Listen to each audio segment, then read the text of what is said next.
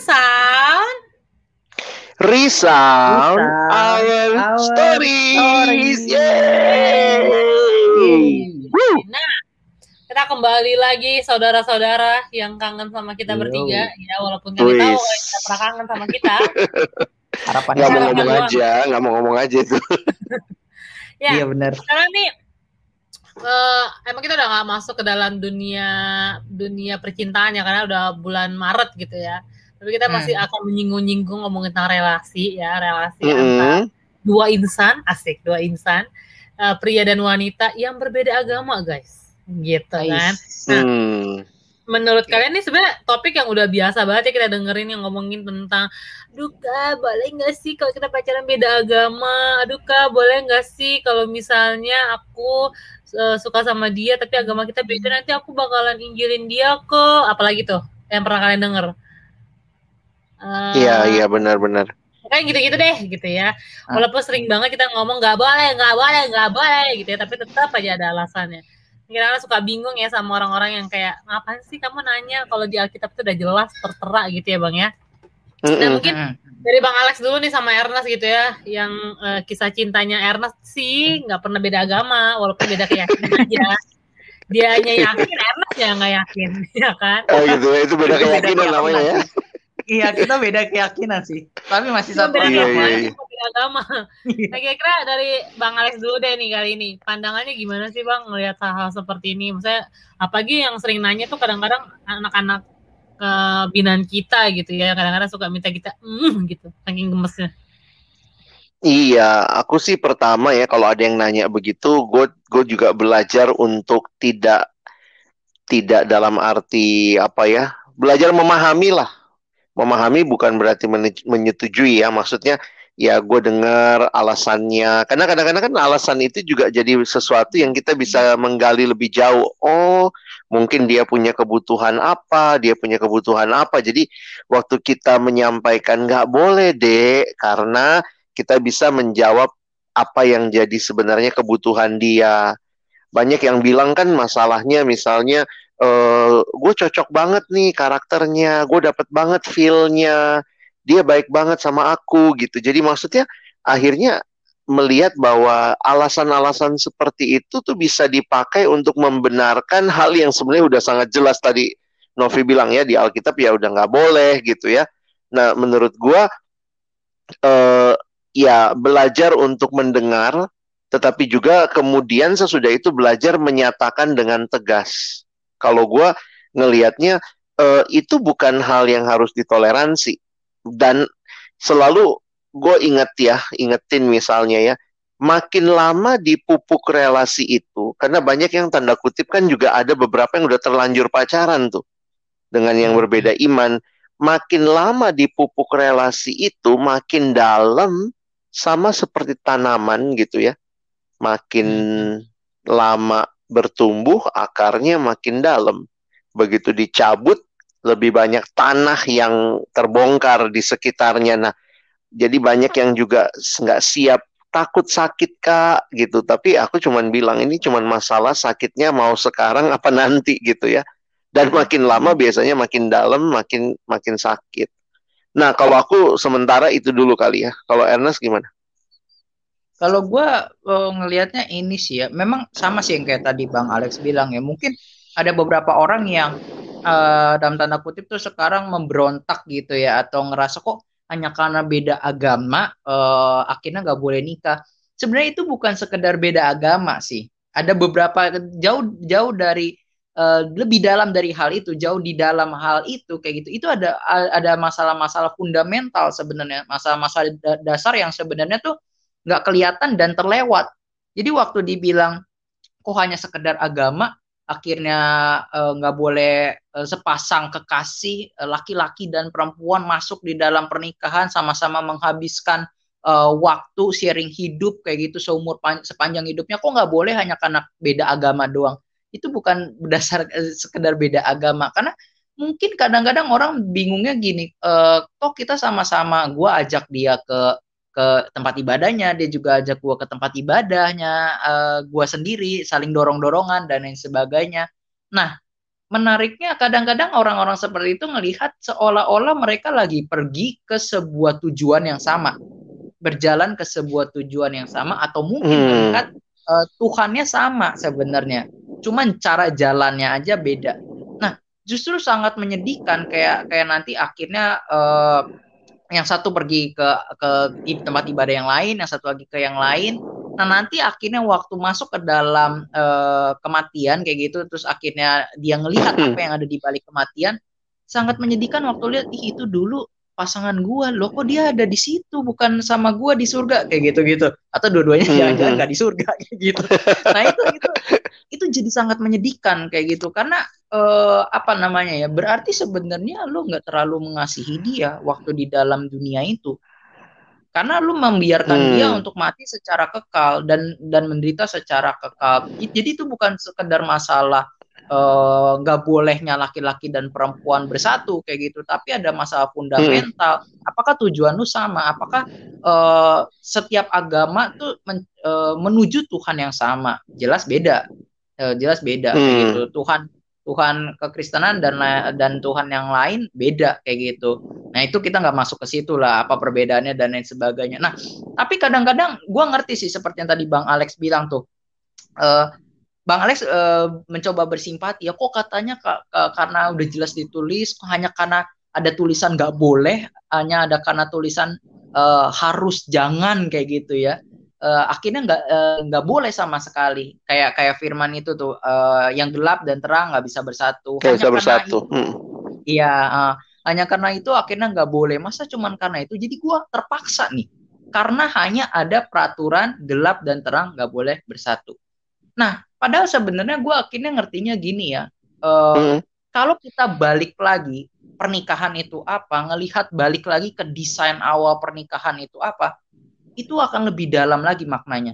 Kenapa orang akhirnya memberontak hanya karena ngelihat itu cuma sebuah peraturan, boleh nggak boleh.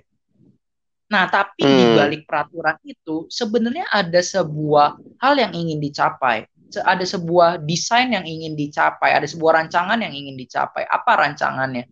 Rancangannya adalah selama ini kekristenan melihat pernikahan itu sebagai sebuah uh, refleksi atau proyeksi kayak gitu ya dari dari uh, hubungan Kristus dengan gerejanya. Nah, pertanyaannya adalah kalau misalnya kita menikah dengan orang yang beda agama, apakah itu bisa merefleksikan, mencerminkan relasi antara Kristus dengan gerejanya? Udah pasti enggak karena ya Kristusnya di mana? Kayak gitu di dalam hal itu. Orang yang satu nggak percaya Kristus kok. Nah itu itu yang yang kalau ditarik ke desain awalnya kita akan lebih paham lagi oh ternyata pernikahan tuh bukan sekedar menggabungkan sepasang kekasih antara pria dan wanita. Pernikahan tuh bukan sekedar menggabungkan antara rasa suka dan rasa suka. Tapi pernikahan justru jadi lebih bermakna di dalam kekristenan karena maknanya lebih dalam bukan sekedar suka sama suka akhirnya gue mau menghabiskan hidup hmm. bareng lu sampai sampai seumur hidup lu sampai mati memisahkan kita tapi e, sampai mati memisahkan kita bagaimana akhirnya kita berdua bareng-bareng nih e, perasaan suka sama sukanya kita ini relasi kita ini yang terjalin ikatan kita ini yang terjalin mencerminkan ikatan Kristus dan gerejanya nah itu sih yang perlu kita uh, pertanyakan dan terus terus hmm, soundingkan ya bukan sekedar gelap dan terang nggak bisa bersatu itu betul itu betul banget. Tapi kita perlu melihat pernikahan itu begitu sacred kayak gitu ya begitu kudus dan keramat. Jadi uh, bukan sekedar suka sama suka doang akhirnya lu nikah tapi ada tujuannya lagi selain itu kayak gitu. Nah itu sih yang sama ini gue sadari ya gitu Gimana tuh Nov? Ada pandangan nggak nih? Soalnya Novi yang suka nyanyiin lagu-lagu itu beda cinta beda agama gitu. Luar biasa. Novi yang ngirimin kita ya, Novi yang ngirimin kita ya iya. teman-teman ya. Pelemparan bola dari Erna sangat membingungkan untuk digocek kembali gitu ya. Nah, tapi kalau ngomongin tentang ini tadi dari tadi gue mikir ya, teman-teman kan udah, udah ngomongnya lumayan jauh nih visi ke depannya gitu ya.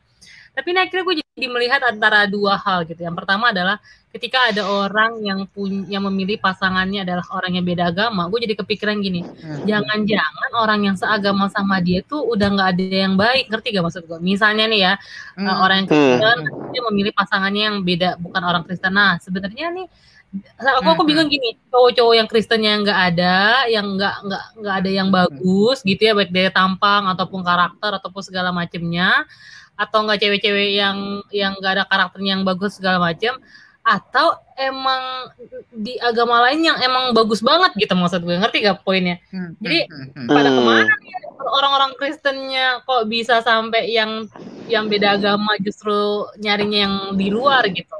Nah uh, jadi itu jadi kalau misalnya pun benar yang Kristennya sedikit nah itu jadi jadi jadi pemikiran jangan-jangan kita nggak ada yang apakah kita kurang upgrade diri ataukah dia kurang mencari dengan uh, yang seagama gitu ya Nah, terus kalau ngomongin tentang cinta itu tuh sebenarnya suatu hal yang emang nggak semudah itu untuk dibahas sebenarnya sih. Karena kan ngomongin cinta itu kan ngomongin tentang perasaan ya, ngomongin tentang perasaan. Jadi kalau langsung ngomong tidak gitu ya, tidak boleh. Itu kan kesannya kayak ih nggak hmm, berperasaan hmm, hmm. banget sih. Gue mikir, gue yeah, membayangkan yeah, yeah. orang ya uh, dikasih ayat uh, terang dan gelap tidak bisa disatukan gitu ya. Tuhan cerita tiba-tiba ngomong kayak gitu sama dia, dia bilang Tuhan tuh tidak berperasaan banget sih, ngapain nyiptain dia? kalau misalnya akhirnya kami tidak bisa bersama gitu ya judul lagu ada ada lagu yang ngomong seperti itulah ya kira-kira nah jadi kalau ngomongin kayak gitu kesannya kayak Tuhan tuh diktator banget langsung eh, nggak uh, berperasaan gitu. Nah, tapi sebenarnya kalau ngomongin Tuhan tidak berperasaan karena tidak boleh uh, terang dan dan gelap disatukan sebenarnya nggak juga gitu. Kalau misalnya terang dan dan gelap tidak dis, tidak bisa disatukan, sebenarnya kan ada hal lain yang harus kita lihat kayak gitu.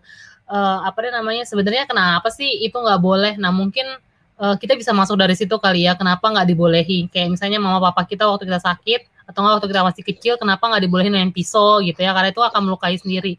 Nah sebenarnya kan kata tidak boleh bersatu ini pun udah Tuhan kasih tahu sejauh sebelum kita bertemu dengan si dia ya nggak sih Nah, itu kan harusnya menjadi pemikiran buat kita bahwa ya udah jangan dicoba-coba. Nah, kalau misalnya kamu coba-coba akhirnya dapat, sebenarnya bukan salah Alkitabnya, tapi jangan-jangan kamu nih yang nggak mau taat kayak gitu. Karena uh, lu pilih mana sebenarnya? Lu pilih Tuhan atau lu sebenarnya pilih dia kayak gitu. Ada yang bilang enggak kok aku tetap pilih di, pilih Tuhan kak.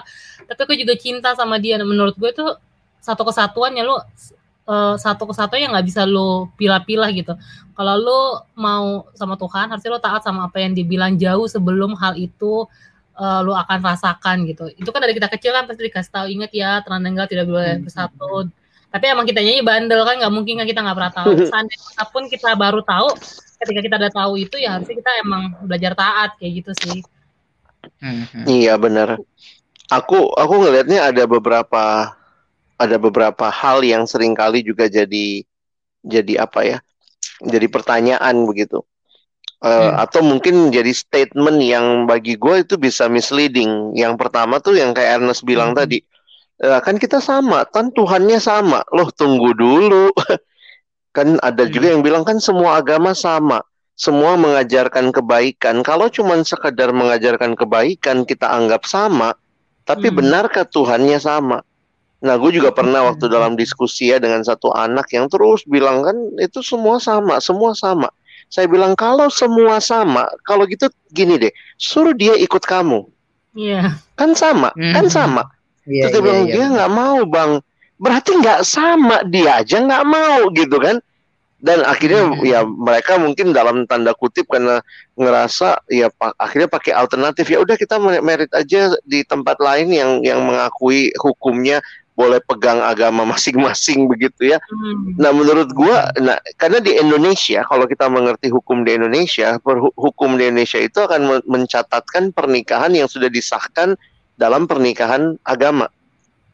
Jadi hmm. secara hukum itu akan sulit. Makanya juga waktu kita bicara beda agama itu bukan cuma masalah ya apa yang firman Tuhan katakan, secara hukum juga bakal sulit gitu. Sehingga harus salah hmm. satu ngikut yang satu begitu ya. Nah, jadi hmm. itu yang sering kali aku dengar kan semua agama sama. Ya udah dia ikut aku aja, aku ikut dia, tapi ternyata nggak mau juga. Yang kedua, ada juga yang kasih contoh kasus itu kakak lihat nggak yang si ini dulu si tante ini juga beda agama sama si om itu, tapi kemudian habis menikah, lu tante itu ikut om itu jadi uh, anak Tuhan, Nah, teman-teman, kadang-kadang kita suka memakai kasus-kasus yang hmm. menurutku itu bukan kasus yang patut dijadikan teladan ya, itu bentuk hmm. ketidaktaatan. Hmm. Memang di dalam anugerah Tuhan ya, ketidaktaatan itu bukan hal yang harus kita bilang benar ya.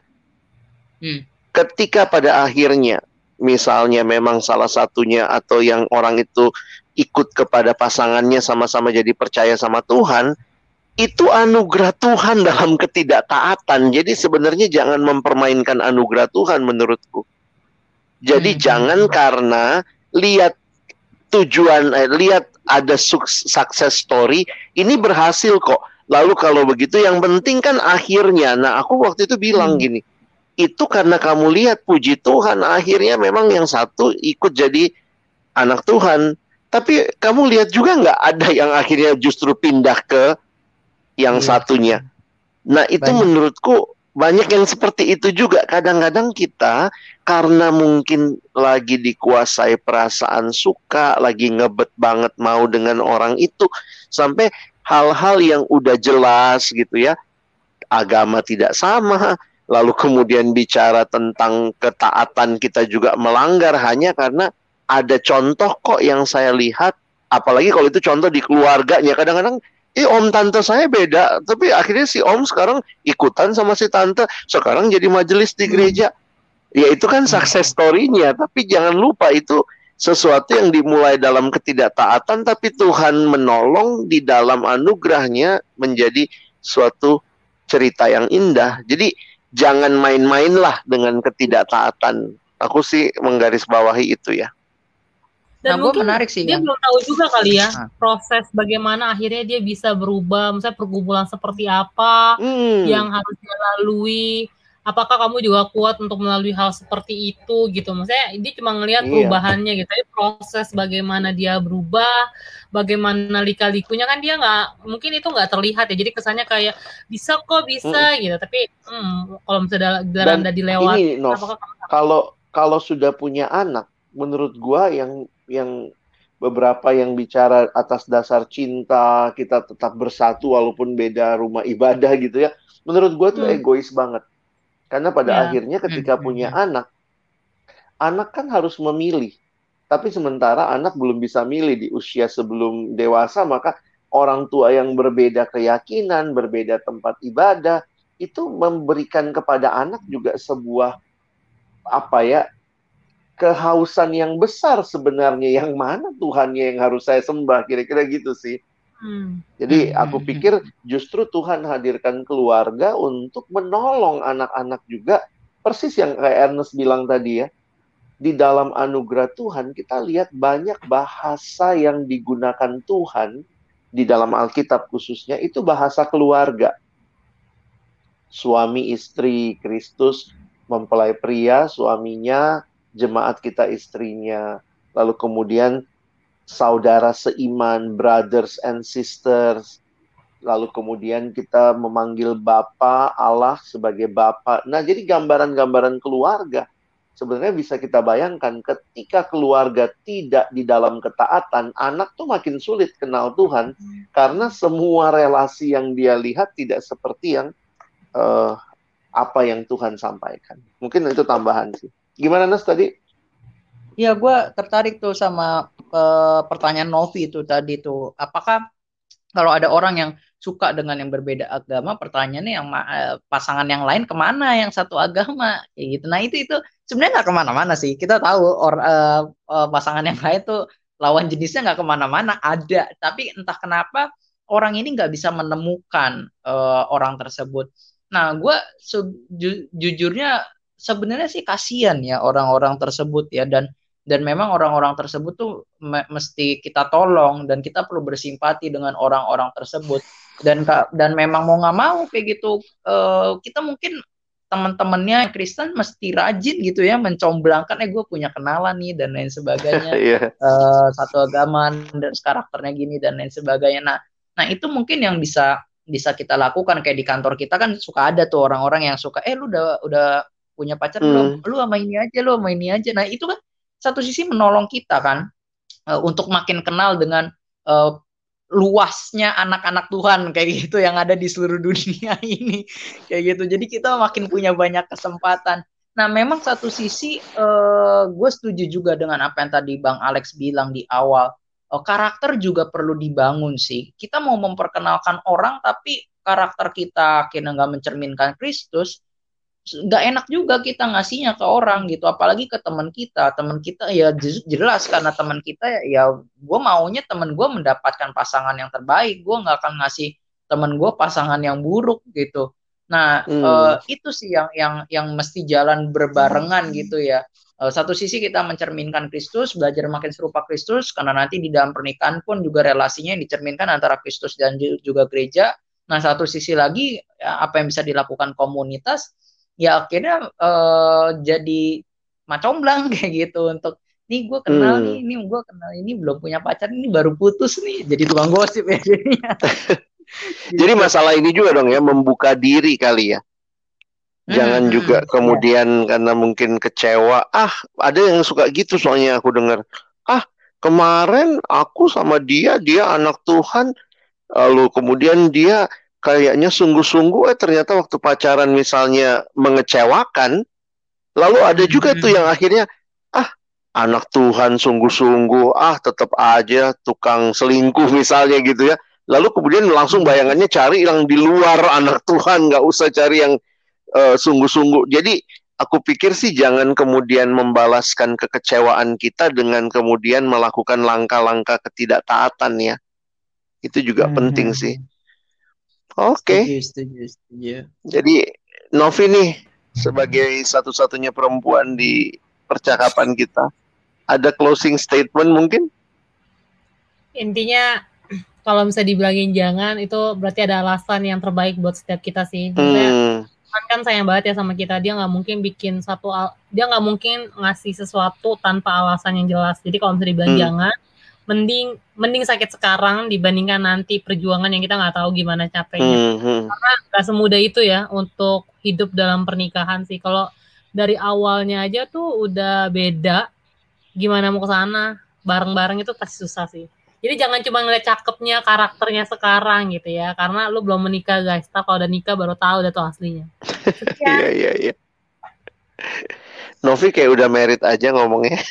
Wah, gimana ya bang? Ongoing Wah, bang, ongoing. Ongoing. Habis Novi kalau selasaan ngomongnya pernikahan melulu kali ya. Aku kayak harus cari partner nih seperti Ernest bilang oh, tadi. Oh iya iya bener. Ernest kalau misalnya ada temen kasih tahu ya Nas loh. Ah gitu. Ya. Oke. Okay. iya iya. Oke okay, dari Ernest ada closing statement mungkin? Kalau uh, kalau gue balik lagi sih ya pernikahan tuh bukan sekedar uh, sepasang kekasih yang akhirnya hmm. uh, satu di dalam uh, ikatan cinta kayak gitu tapi pernikahan Wih. itu juga di dalamnya terdapat yang Tuhan inginkan adalah terdapat spiritual journey adanya perjalanan hmm. rohani di mana akhirnya satu dengan yang lain tuh saling mengasah secara rohani uh, ke arah tujuan yang sama Nah, kalau mengingat hal itu, kita akan merubah cara kita berelasi uh, terhadap pas pasangan kita, terhadap relasi pria dan wanita uh, juga, dan juga mengubah pandangan kita juga sih. Akhirnya ngelihat pernikahan tuh bukan sekedar cuma sepasang kekasih itu doang kayak gitu, tapi ada Kristus di dalamnya sih. Itu sih yang yang menurut gua perlu diingat ya. Gitu. Betul, okay. berat banget memang. Wah, oh, memang berat pernikahan bahas... kita nggak bisa meremehkan pernikahan. kalau bahas ini nggak ada habisnya ya. Jadi iya, ya kita sih berharap teman-teman hari ini juga bisa makin berpikir luas gitu ya bahwa ada hal yang memang Tuhan kehendaki dan kita coba bahas lah beberapa keberatan-keberatan argumen-argumen termasuk Novi tadi gitu ya. Wah nggak ada nih di kalangan anak Tuhan pada ke mana nih? Nah, aku tetap melihat sih bahwa Tuhan sediakan yang terbaik dan aku pikir percaya kepada janji Tuhan bahwa Dia menyediakan yang terbaik, yang indah pada waktunya, tapi tentu bagian kita juga buka diri, menjalin relasi, boleh kenalan dan berharap juga dalam anugerahnya kita bertemu ya. Jadi itu buat Ernest dan Novi juga ya. Tetap percaya, tetap berharap gitu ya. Dan juga buat semua teman-teman ya teman-teman yang dengar. Oke. Okay. Percaya ya, Nas. Percaya. Begitu dulu teman-teman buat kali ini karena ini juga topik yang ya jadi pergumulan banyak orang. Karena itu terus stay dengan kita. Kalau ada pertanyaan, ada masukan, ada tanggapan, silakan boleh kontak kita. Bisa DM ke Instagram kita ya. Apa Instagramnya, Nas? Ya. Uh, friendsound.id. Oke, dan juga terus nantikan podcast eh, podcast-podcast selanjutnya dengan topik-topik yang lain. Sampai ketemu teman-teman. Thank you. Bye.